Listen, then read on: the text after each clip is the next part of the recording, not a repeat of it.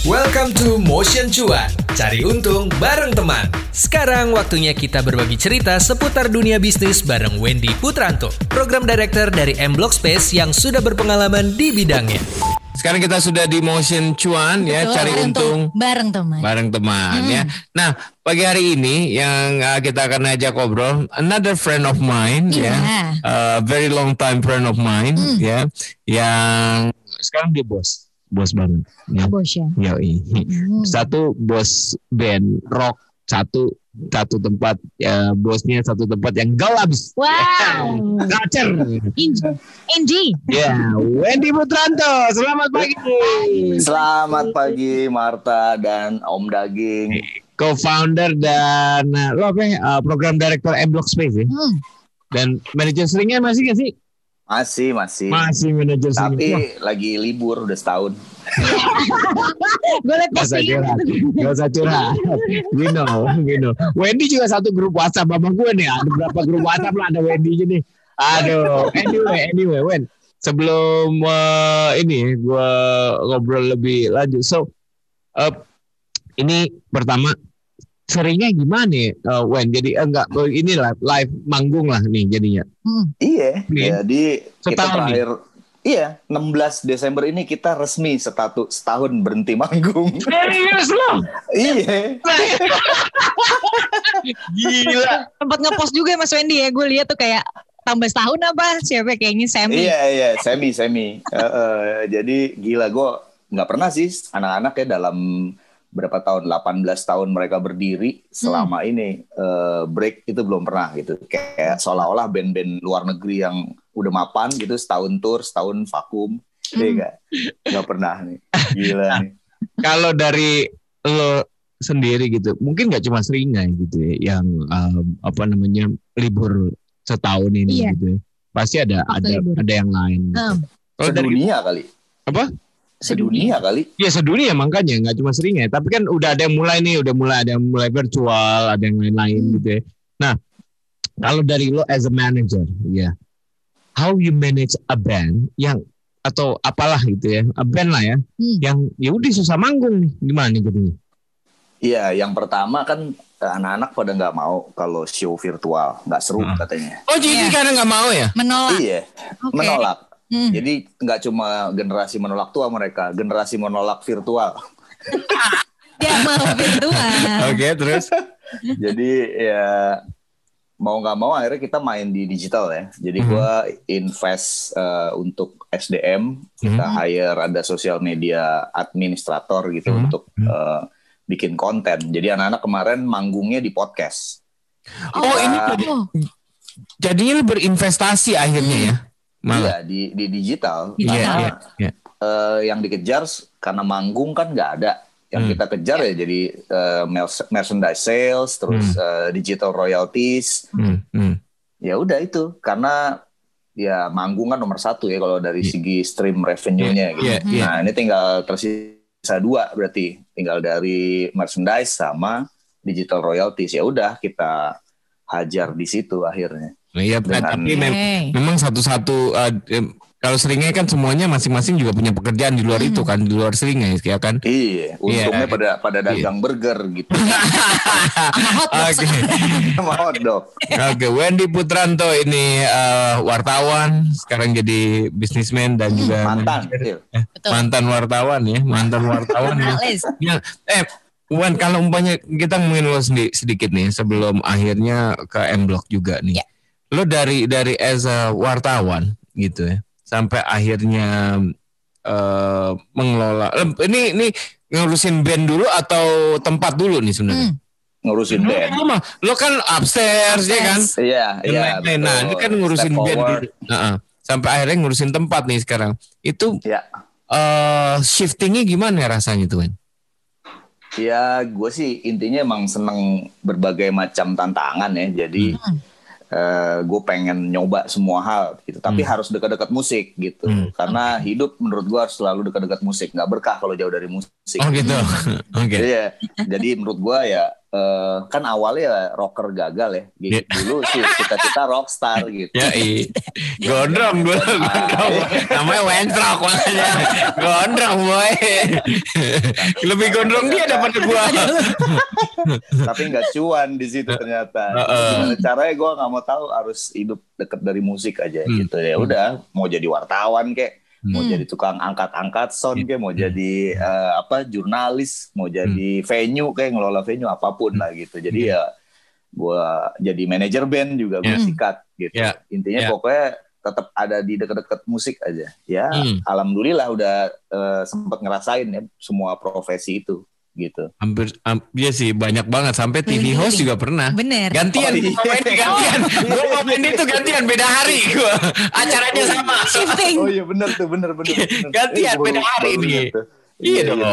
Sempet kan Eh, radio show dulu ya. Mm-mm. Yo, iya. Mm-mm. Wendy duluan sih, Wendy tapi terus akhirnya gua gua gua masuk tapi beda hari. Hostnya jadi Iya. banyak akhirnya. Yo, diajakin buluk ya. Iya, eh, gue lupa diajak siapa. Kalau gue diajakin buluk waktu itu. gue lupa diajak siapa. Nah, terus dari kalau dari Seringai kan akhirnya M Block nih. Hmm. Iya kan? Iya, ah, ah. So mungkin nggak banyak orang juga yang tahu sedikit eh, tentang M Block ini sejarahnya. Awalnya tuh gimana, man? Awalnya sebenarnya eh, project ini gue diajak oleh almarhum Glenn. Oke. Gitu. Jadi eh, dia tahu nih, ah, lu kan eh, lagi jadi pengangguran ya waktu itu Hmm. setelah Rolling Stone tutup. Oh, itu belum belum Seringai ya? udah. Udah dong, Udah udah sering, dong. Seringai. Ah, Ya, ah. cuma kan lu manajerin band rock kan Iya. manggungnya tiap akhir pekan doang. Iya, iya, benar, kayak benar. Noah yang manggung Iya, tiap hari. Iya, iya. Nah, ya udah ikut Hmm. gabung aja ke proyek gue lagi ada proyek nih dengan eh, beberapa teman-teman Hmm. kayak misalnya ya Mas Handoko gitu Ya, ya Handoko. Hendriono ada Mas Lance Lance Mengong ada Ya. Mas Yakob Hmm. ada Pak Mario gitu Hmm. di Ya. situ jadi berenam nih eh, kita bikin eh, project waktu itu Lokananta sebenarnya revitalisasi Hmm. Lokananta jadi yes. sebelum sebelum M Block tuh sebenarnya Lokananta yang kita garap Mereka Lokananta Solo nih ya. Betul, studio rekaman legendaris Ya. punya pemerintah. gitu. Ah. Nah itu mau di mau direvitalisasi lagi. Mm-mm. Jadi eh, udah ketemu, udah ada konsorsium dari BUMN gitu ya. Hmm. Ya. Cuma setelah enam bulan kita meeting meeting meeting eh, mandek proyeknya. Mhm. Mhm. Nah tiba-tiba masuklah tawaran dari Peruri Ya. gitu. Peruri nawarin ke kita ada lahan nih 6.500 meter di Blok M gitu. Hmm. Anjir kaget kan? Iya. Gue gue kan anak Blok M lah istilahnya dari zaman dulu yoi. gitu. Iya. Tiap pulang kampus pasti lewat situ gitu. Hmm. Nah, ini ada lahan segede gitu di mana gitu kan. Hmm. Oke. Ternyata itu rumah angker yang siap kita lewat gelap Iya. depan Iya. kejaksaan agung Iya. tuh. Banyak kupu-kupu malam, Betul. banyak copet di situ. Hmm. Orang kalau turun di situ pasti lari buru-buru. Iya orang gelap kagak ada lampu. Gile lo. Sampai taman kodam taman Iya. eh, dinosaurus Mata. apa? Iya, mata tiahahu. Iya, kan dulu bilangnya taman gajah karena ada Yo, ada iya. gajahnya di situ. Yo, eh, Sampai taman yo, gajah iya. juga masih lari kali Wen. Iya. Orang gelap. Nah, terus Pas kita ya udah, anjir keren banget tempat ini pas masuk ke dalamnya. Yuk Itu kan daerah tertutup ya, objek Hmm. Betul. vital nasional karena Betul. tempat nyetak duit di situ dari Dulunya nyetak duit di situ ya? Gedung. Iya, rupiah. Ya, ya, Pabriknya juga, bukan cuma Iya. gedungnya. ya, ya. Pabrik ya. pabrik nyetaknya. Jadi pas Yes. kita masuk survei pertama, wih masih banyak mesin-mesin cetak duitnya, Ging. Iya betul. Gue sempet lihat. Gue sempet lihat. Ah, Masih iya, ada iya, mesin iya. cetak duitnya. Gue masih lihat.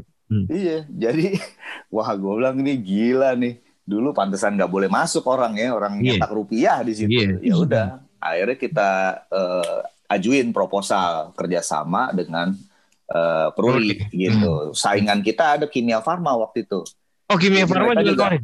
Mereka masukin proposal juga. Mereka Hmm. mau bikin semacam lab gitu ya, atau Di apa situ maksudnya. Di di, Di areal M Block Oke. gitu. Iya, iya, iya. Jadi Oke. kita pitching berdua tuh. Oke. Tapi Hmm. akhirnya dari pihak eh, BOD-nya Peruri Hmm. tertarik dengan ide kita Hmm. karena mau mengcreate tempat ini jadi ruang kreatif publik gitu ya, ya. ya. Banyak anak muda yang kita prediksi bakal balik karena kita Hmm. bilang Blok M ini Hmm. Mekahnya pop culture dulu Betul di sekali. Jakarta. Yes. Hmm. Ya- Iya benar, Hmm. benar. Jadi ya kita balikin aja uh, spiritnya Blok M yang zaman dulu. Kan Mhm. belakangan kalah pamor ya Blok M dengan Senopati. Betul, dengan jauh, jauh. Gak kedengeran Blok M. Iya, Blok M terakhir 90-an akhir kali ya. Ya, Baru ini. Paling masih kedengeran cuma banyak okemnya doang gitu. Iya kan? Paling ya. Iya. Ya Nah, paling itu semenjak- doang. semenjak MRT lewat situ udah akhirnya Blok M kayak dapet suntikan darah segar. Udah gue bilang eh, ini udah pas banget tempatnya depan MRT station lagi. Iya. Iya. Udah jadi deh tuh diterima ide kita Iya. Eh, kerjasama dan sistemnya juga nggak memberatkan karena bagi hasil ya. Hmm. Eh, tenan-tenan nggak ada yang bayar tuh semua di depan. Jadi cuma bagi hasil dari omset. Jadi nggak ada yang nyewa. Oke. eh, Oh itu nyewa nggak ada yang nyawa berarti ya? Nggak ada. Kita Lain-lain. minta mereka ngirim proposal bisnisnya, terus kita Iya. kurasi. Iya. Kira-kira eh, seperti apa bisnisnya. Tapi mereka harus eh, dapat target ya, ada target Iya. yang Oh. ditetapkan Iya. dan sharing dari bagi hasil itu. Jadi kita sharing sama Pruri juga, Iya. sharing juga tenan dengan eh, kita Terima. dan band-band juga gitu yang manggung bagi hasil juga. Oh. Dari penjualan tiket Oh, gitu. Oke. Ya, Iya. jadi lebih adil, lebih fair lah ya kayaknya. Iya. Gitu. Ya, memang yang pertama dijual adalah tempat belakangnya kan live uh, live house. Live house. Live house-nya itu kan. Orang kan, ya. lain-lain. Nah, Hmm. Uh, sama uh, promotor waktu itu ya, promotor siapa pun yang bik- mau bikin uh, gue ingat gue sempat ngobrol sama Pak Mario, kira-kira ini muatnya berapa ya Ging ya gitu. Waktu kita masuk ke dalam tuh Hmm. belum jadi tuh Hmm. waktu memasang Hmm. peredam.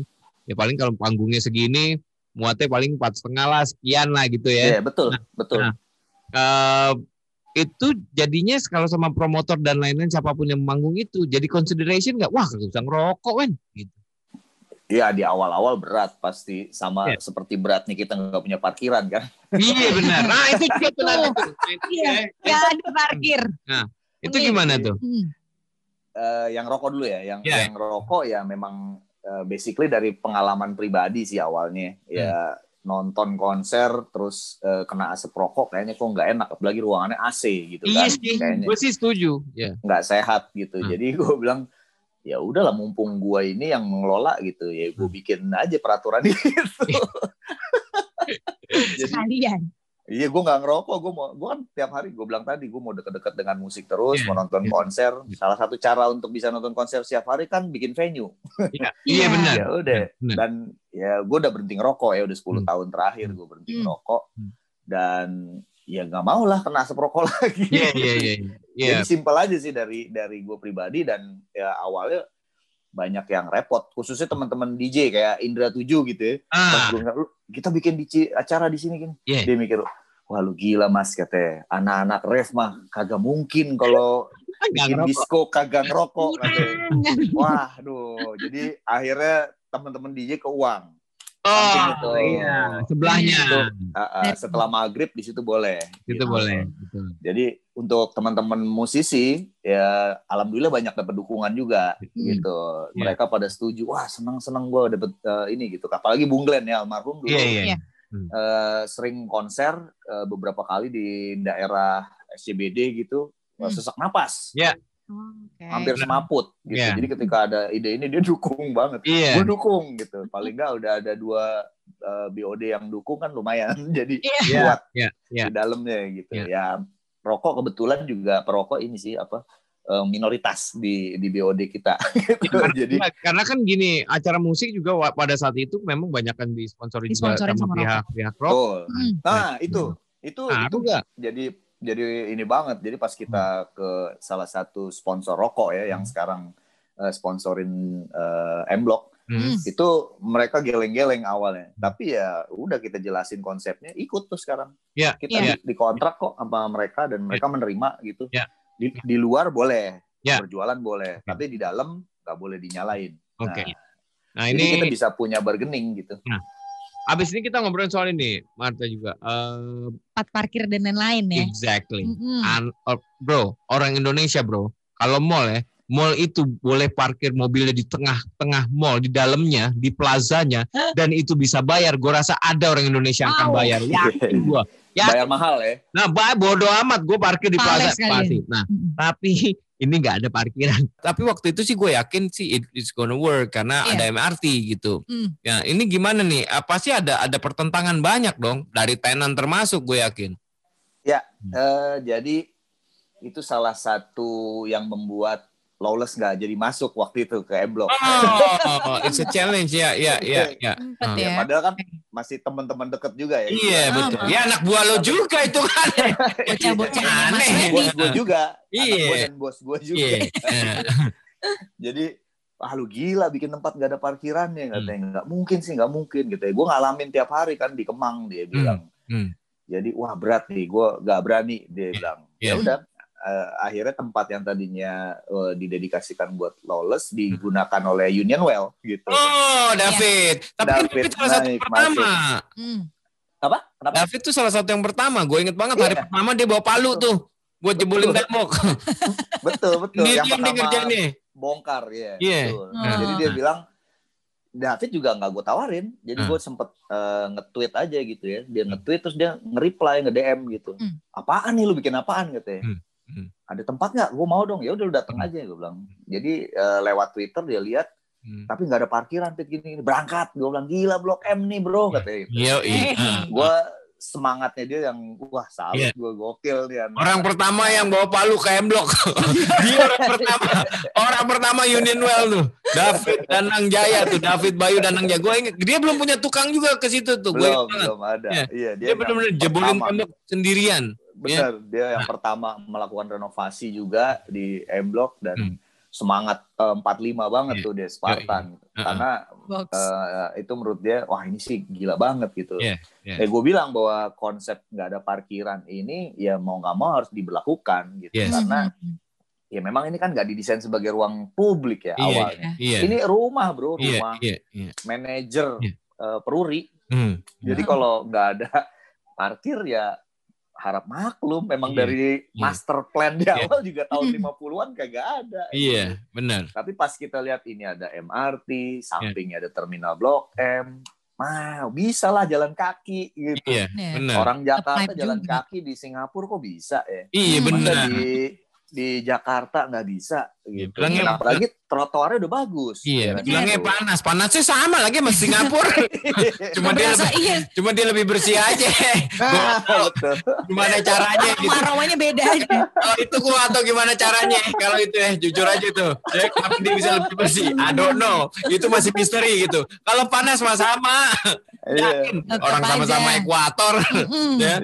ya udah kita Hmm. bikin jebret kita kasih tahu di medsos wah abis geng di satu bulan dua bulan pertama disikat abis-abisan tuh sama netizen netizen gitu ya. Warganet. Lu gila lu Mana bikin tempat kagak ada parkiran semua dari mulai eh, wali kota Jakarta Selatan Hmm. kelurahan Hmm. kecamatan pada bilang ini apaan sih bikin tempat gini ada peraturannya loh bahwa setiap tempat ruang publik tuh harus ada parkirannya Oh gitu, itu ada peraturannya. ada Oh gitu. Terus. Terus gimana nih bisa bikin tempat nggak ada parkiran? Ya Hmm. kalau bapak bisa ngasih parkiran sih kita mau aja gitu. Iya. Nah. Jadi akhirnya kita merekomendasikan parkirnya ke Blok M Plaza, Hmm. Blok Iya. M Mall, Blok M Square. Di Ya. belakang. Nah, kalau kalau yang di seberang itu parkiran liar, Jangan. kita nggak nggak Ya. rekomen Ya. karena sewaktu-waktu bisa ditarik sama Betul. disub tuh, betul. bisa diderek. Gitu. Tiba-tiba di derek Jadi- mobil lo. Tapi setelah berjalan lama-lama akhirnya aman-aman aja sih sekarang setelah bulan ketiga gitu Iya, iya. mereka jalan kaki dan bisa menerima ternyata orang Jakarta gitu. Dan menurut gue emang harus diedukasi sih, Wen, Mm-mm. tempat-tempat kayak gitu gitu. Menurut gue M Block tuh salah satu pionir yang membuat orang Jakarta mau jalan kaki, Dan juga Ya. naik angkutan umum. naik angkutan umum. Betul. Karena tuh Betul. ada bis, ada MRT, lu Betul. kurang apa? Benar. Ada taksi online, ojek online Bisa kurang. sepeda. di depan. Sepeda. Eh, kita kita ada parkiran, parkiran sepeda. Ya. Nah, sepeda. parkiran sepeda. Pinggir-pinggir ya. Gue seneng tuh begitu ada parkiran sepeda. Pas dibikinin ya, dulu kan kagak ada tuh par- tempat parkir ya, besi-besinya nggak ada tuh tempat Hmm. nyangkutin ya. Ya kan, Iya. berapa bulan kemudian baru ada. Begitu ada sih gue seneng banget gitu. Dan Nice. eh, sangat menyenangkan. Nah itu jadi begitu itu jadi dan orang Jakarta mau jalan kaki itu menyenangkan sekali Hmm. begitu. Apalagi rame terus waktu itu kan bener-bener Ah, bola M. Block itu bikin Blok M jadi nyala lagi. Ya. Iya gak? Iya. Ya, selain Iya. karena ada MRT ya. Yes. Selain ada MRT juga. Betul. Gitu. Betul, tapi M Block bikin bikin nyala lagi dulu waktu sebelum pandemi. itu tiap malam rame. ya, di Apa bawah stasiun MRT, di depannya M Block rame. Oke, so when ini PSBB pertama itu langsung tuh die man. Itu. Berhenti. Soro yang gue lihat gue kalau naik sepeda, gue kan nggak pernah WFH dari awal gue selalu siaran di kantor kan, siaran di studio. Nah itu gue kalau naik sepeda lewat depan M Block sih Soro udah itu. Temaram lo. Sepi. mau siang-siang sekalipun tuh temaram gitu. Hmm. Itu how was it man gitu. It takes berapa lama akhirnya? Ya Pandemi. sekarang baru mulai sih kalau menurut gue ya. Tapi kan cukup lama nih belum back to normal juga hitungan Hmm. gitu. Belum, belum. Nah. Jadi kalau di masa normal dulu tuh kalau uh, weekdays kita biasa sekitar 4.000 orang yang datang berkunjung setiap harinya. Kalau weekend itu antara 8.000 sampai 11.000 Iya. Hmm. uh, yang datang ke M Block. Nah, sekarang ini pas pandemi pertama yang paling parah sih ya. Yes. Itu kan kita berhenti tutup total itu tiga bulan Hmm. gitu. Total itu, tuh ya. Itu kesepakatan Iya. semua atau emang udah peraturan pemerintah nih udah? Ya, Pemda. yang pertama kita duluan tutup 16 Oke. Maret. Hmm. Pemerintah kan baru 10 April Ya. bikin PSBB gitu. Hmm. Tapi karena orang takut keluar rumah waktu itu nggak efektif. Jadi kita buka juga nggak ada yang datang. Gitu. Ya. Sepinya yang bener-bener sampai cuma ada dalam sehari waktu itu 90 orang gitu ya. Oke. Wow. Jadi di 16 Maret sebelum hari tutup itu cuma segelintir orang aja yang berkumpul gitu ya. Hmm. Udah akhirnya 16 Maret venue tutup, 23 Maret eh, seluruh tenan tutup Hmm. dan 23 sampai 15 Juni baru buka lagi. Jadi tiga Hmm. bulan. Tiga bulan Tiga total bulan. tuh ya. Ya, Nah. tiga bulan total berhenti. Hmm. Kalau venue sih sampai sekarang masih tutup. Oh iya iya. Kecuali yang virtual gitu. Hmm. Nah, eh, itu how manajemen dari M Block lo, Pak Mario dan lain-lain gitu, Handoko Handoko. juga. Eh, eh, Ya, muternya gimana nih mikirnya nih gitu. Ya gue diberkahi sama bekerja sama dengan orang tua orang tua yang gaul ya sebenarnya. Ya. Itu kan 60s semua tuh. Yo, Gua iya gaul-gaul. sama Iya. gua sama Bung Glenn aja yang 70s lahirnya gitu. yang lain Ya gua aja 60s. masih Jadi, 80s lahirnya. anjing. Oke. Jadi, Oke. Ya. jadi mereka jadi mereka eh, benar-benar ditempa lah sebelum sebelumnya mereka udah ngalamin krisis moneter ya. Hmm. mereka udah ngalamin krisis 2008 jadi bapak-bapak ini emang profesional jadi, Hmm. gue bekerja dengan orang-orang yang udah punya sejuta plan untuk Ya. menghadapi krisis-krisis seperti ini apalagi khusus Pak Mario ya Ya. dia yang berada di balik otak eh, bisnis dan strategi eh, keuangannya di Hmm. M Block dan Hmm.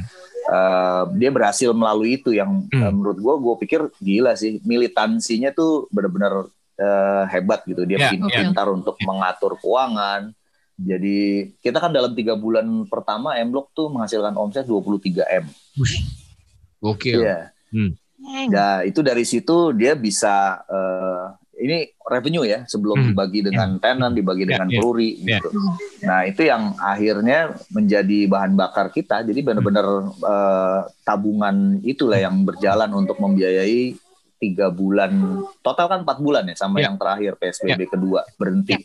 Cuma akhirnya di venue karena tutup terus ya mau nggak mau kita harus eh, merumahkan ada 12 orang tim event gitu. Hmm. Kita terpaksa lay off. Hmm. Eh, ya ga- kita nggak gajian tuh dari BOD sama Hmm. sekali gitu. Hmm. Benar-benar kita ngalamin itu dan Hmm. berdarah-darah pastinya. Hmm. Hmm.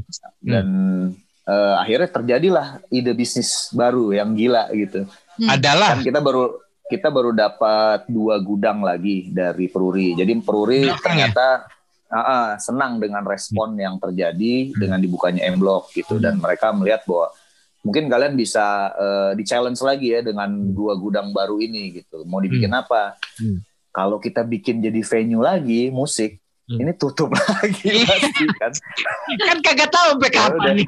Ya. Iya. Panggil. tiba-tiba si Mas Andoko udah kita dagang sembako aja kan Nah. gue kan mikir ya ah pivotnya ke dagang sembako Hah. iya kita buka grocery store katanya wah Jir, Oke. ini brilian sih gitu karena eh, toko grocery atau yang dagang sembako kan nggak boleh tutup sampai pandemi Iya. apa pun Betul. yang boleh buka cuma itu Iya. jadi ya udah ini sekarang kita lagi develop eh, M Block Market namanya Oh, Oh. oke. M Block Market itu adalah grocery store, tapi utamanya untuk mendistribusikan barang-barang produk-produk UKM atau UMKM Oke. Oh, gitu. Oke. Jadi selama ini kan UMKM atau UKM masih jadi gimmick ya, Betul. masih jadi barang-barang lucu-lucuan atau Ya. PR-ing aja gitu. Ya. Nah ini kita mau ngasih spotlight ke produk-produk ini dan kita mau mendorong eh, pendistribusiannya tepat di jantungnya kota Jakarta lah Ya. istilahnya. Nice. gitu. Ya, UKM ini juga kalau lo dengar-dengar dari semuanya teman maksudnya dari berita itu menyerap tenaga kerja 65% di Indonesia. Itu Hmm. besar saat Besar. ini. Di masa pandemi Indonesia bisa hidup karena UKM, ya, Nah itu Ya, dia gitu. e-commerce dan lain-lain. Nah, ini adalah satu breakthrough yang akan terjadi di uh, tahap keduanya M Block nih ya. Iya. Gimana? Mm-mm. Selain Betul. uh, M Block Market, apa lagi? Ya nanti kita buka juga ada eh, creative hall. Hmm. Jadi Hmm. selama ini kan kita baru punya venue musik, tapi Ya. kita nggak punya eh, tempat untuk melakukan eh, workshop atau Ya. melakukan talk show, melakukan seminar, Hmm. kelas-kelas gitu. ya. Hmm. Nah itu kita ada gudang yang satu lagi, Hmm. itu namanya kita buat jadi creative hall. Creative Ya. hall ini nanti ya itu tadi ada amphitheater, Ya. ada mezanin, Ya. ada kelas. Ya in a way kayak yang terjadi sekarang kalau waktu sekarang kan talknya itu di tangga nanti Ya, di lebih proper lah ya. itu. Ya, Nah, ya, kalau ya. itu kan outdoor ya. Yes, kalau yes, ini yang indoor Ya, gitu. ya, Jadi satu gudang buat eh, grocery store, satu ini lagi buat creative hall gitu. Hmm. Ada juga museum ini sih kecil-kecilan ya tentang sejarah percetakan uang. Jadi museum keren sih. Peruri Iya. gitu. Bagus. Jadi biar deh. orang yang datang ke situ tetap tahu bahwa Ya. tempat ini dulunya tempat nyetak duit loh gitu. Itu sih. Dulu ada bangku yang main gue bawa pulang tuh dulu waktu belum buka. Oh iya iya. iya. ada satu Yang kayu ya, bangku sih. bangku kayu ya, bangku Iya, kayu. gue inget banget tuh main gue bawa pulang. Oke. Iya, iya, iya. So, um, tahun 2021 selain yang tadi lo sebutin, apalagi nih Wen dari M Block yang apa cara orang datang Ya gebrakan lah. ibaratnya. mau ngap eh, kalau mau makan apakah masih bisa kalau mau ke mana mana aja yang masih buka mana aja yang belum eh, di tahun 2001 ini Iya. masih belum beroperasi gitu tapi Iya. gantinya apa Eh, yang pasti sih kalau ke M Block dari Juni lalu kita udah ini ya menerapkan eh, responsible reopening gitu. betul Hmm. Jadi kita tahu tempat ini ngumpulnya orang. Bisnis kita kan bisnis ngumpulin kerumunan ya. betul Iya. Gitu. betul Nah, itu kan agak dilematis dengan Yes. kondisi pandemi sekarang. Yeah. Nah, cuma kita mikir bahwa kita harus tetap bertanggung jawab walaupun mau membuka gitu. Hmm, Nah, hmm. kita minta semua orang yang datang ke M Block itu harus reservasi. ya Hmm. Reservasi entah melalui eh, apa loket.com atau datang ke tempat kita. Jadi Hmm. Dia ngisi nama, ngisi 6 digit eh, Ya. angka KTP, di KTP. situ, Ya. nomor telepon, Ya. email, Hmm. dan dia akan ditanya kamu ke situ naik apa gitu ya, Ya. kendaraan umum atau apa. Nah itu akhirnya kita punya data dari seluruh pengunjung M Block yang datang dari bulan Juni sampai Desember. Hmm. Wow. Nah itu memang tujuannya untuk kontak tracing. ya betul Kalau terjadi sesuatu, misalnya ada klaster Ya. M Block gitu, amit-amit ya, knock Ya. on wood. Nah itu kita bisa kontak siapa aja orang yang hari itu datang ke M Block dan kita bisa telusuri satu-satu. Gitu. ya, ya. Jadi gue punya tuh datanya Hmm. eh, setiap pengunjung yang datang dari bulan Juni sampai Ya. Desember Hmm. gitu dan Jadi benar-benar strictly enforced di apa masalah eh, protokol kesehatan ya di M Hmm. Block. Ya. Dan ya memang agak sulit untuk ngingetin tapi eh, kita coba disiplinkan terus ya. dan kayaknya cuma itu yang bisa kita lakukan karena biar nggak berbenturan antara kesehatan duluan apa ekonomi nih Iya, gitu. Hmm. iya. Kita main dua-duanya berjalan beriringan Ya. gitu. Ya. Cuma ada bakal ada peraturan baru lagi kan nih. Cuma Ya. boleh buka sampai jam 7 malam. Ini tantangan baru lagi. Nah ini ka- eh, kapasitas berkurang. Apa pasti karena Hmm. eh, kita sekarang ini di weekend itu 3000 Ya. Kalau di weekdays sekitar 1000 sampai 1500 Sehari ya. gitu. Ah, ah, gitu dan omset sih bahkan belum balik ke 50%. Ya. Baru 35 persenan lah dari Oh. omset normalnya dulu Iya, tapi itu selama masih pandemi ini. Iya pengaruh dari pandemi dan Betul juga sekali. rules dan lain-lain sih karena ya. juga Iya. behavior orang 65 persennya hilang. Ya. Betul. Betul. Sun lah Sun kalau gitu ya kita doain juga ini Amin. M-Block gue sih gue sih berharap M-Block ini tetap bersinar terang sih Wen ya, tahun Amin. depan dan ke- eh, tahun-tahun ke depannya bahkan mungkin bisa jadi lebih gede dan bahkan gue berdoa itu ada tempat di tempat lain gitu di luar Jakarta Iya. kan gitu karena Aida, gue kita berharap lagi ini- develop di Surabaya. Ya, nah ini dia gue juga dengar itu ini jadi mercusuarnya project uh, Creative Hub anak-anak muda uh, nasional menurut Hmm. gua. Karena ini sangat menyenangkan sekali ya. Tempatnya apa berbaur semuanya dari mana-mana gitu ya. Ngumpul. So when Thank you, thank you. thank you buat uh, obrolan kita ya Mas di cuan ini. Salam buat teman-teman semuanya di M Block dan uh, I'll see you there I guess. Ya, Ya, Wen, terima ya. kasih juga. Thank you. Kita, terima kasih daging. Thank you. Thank you. Mas Wendy. Thank you. Bye. Itu dia Motion Cuan. Cari untung bareng teman di minggu ini. Tungguin obrolan-obrolan seru lain di Motion Cuan. Cari untung bareng teman. Sampai ketemu di episode minggu depan.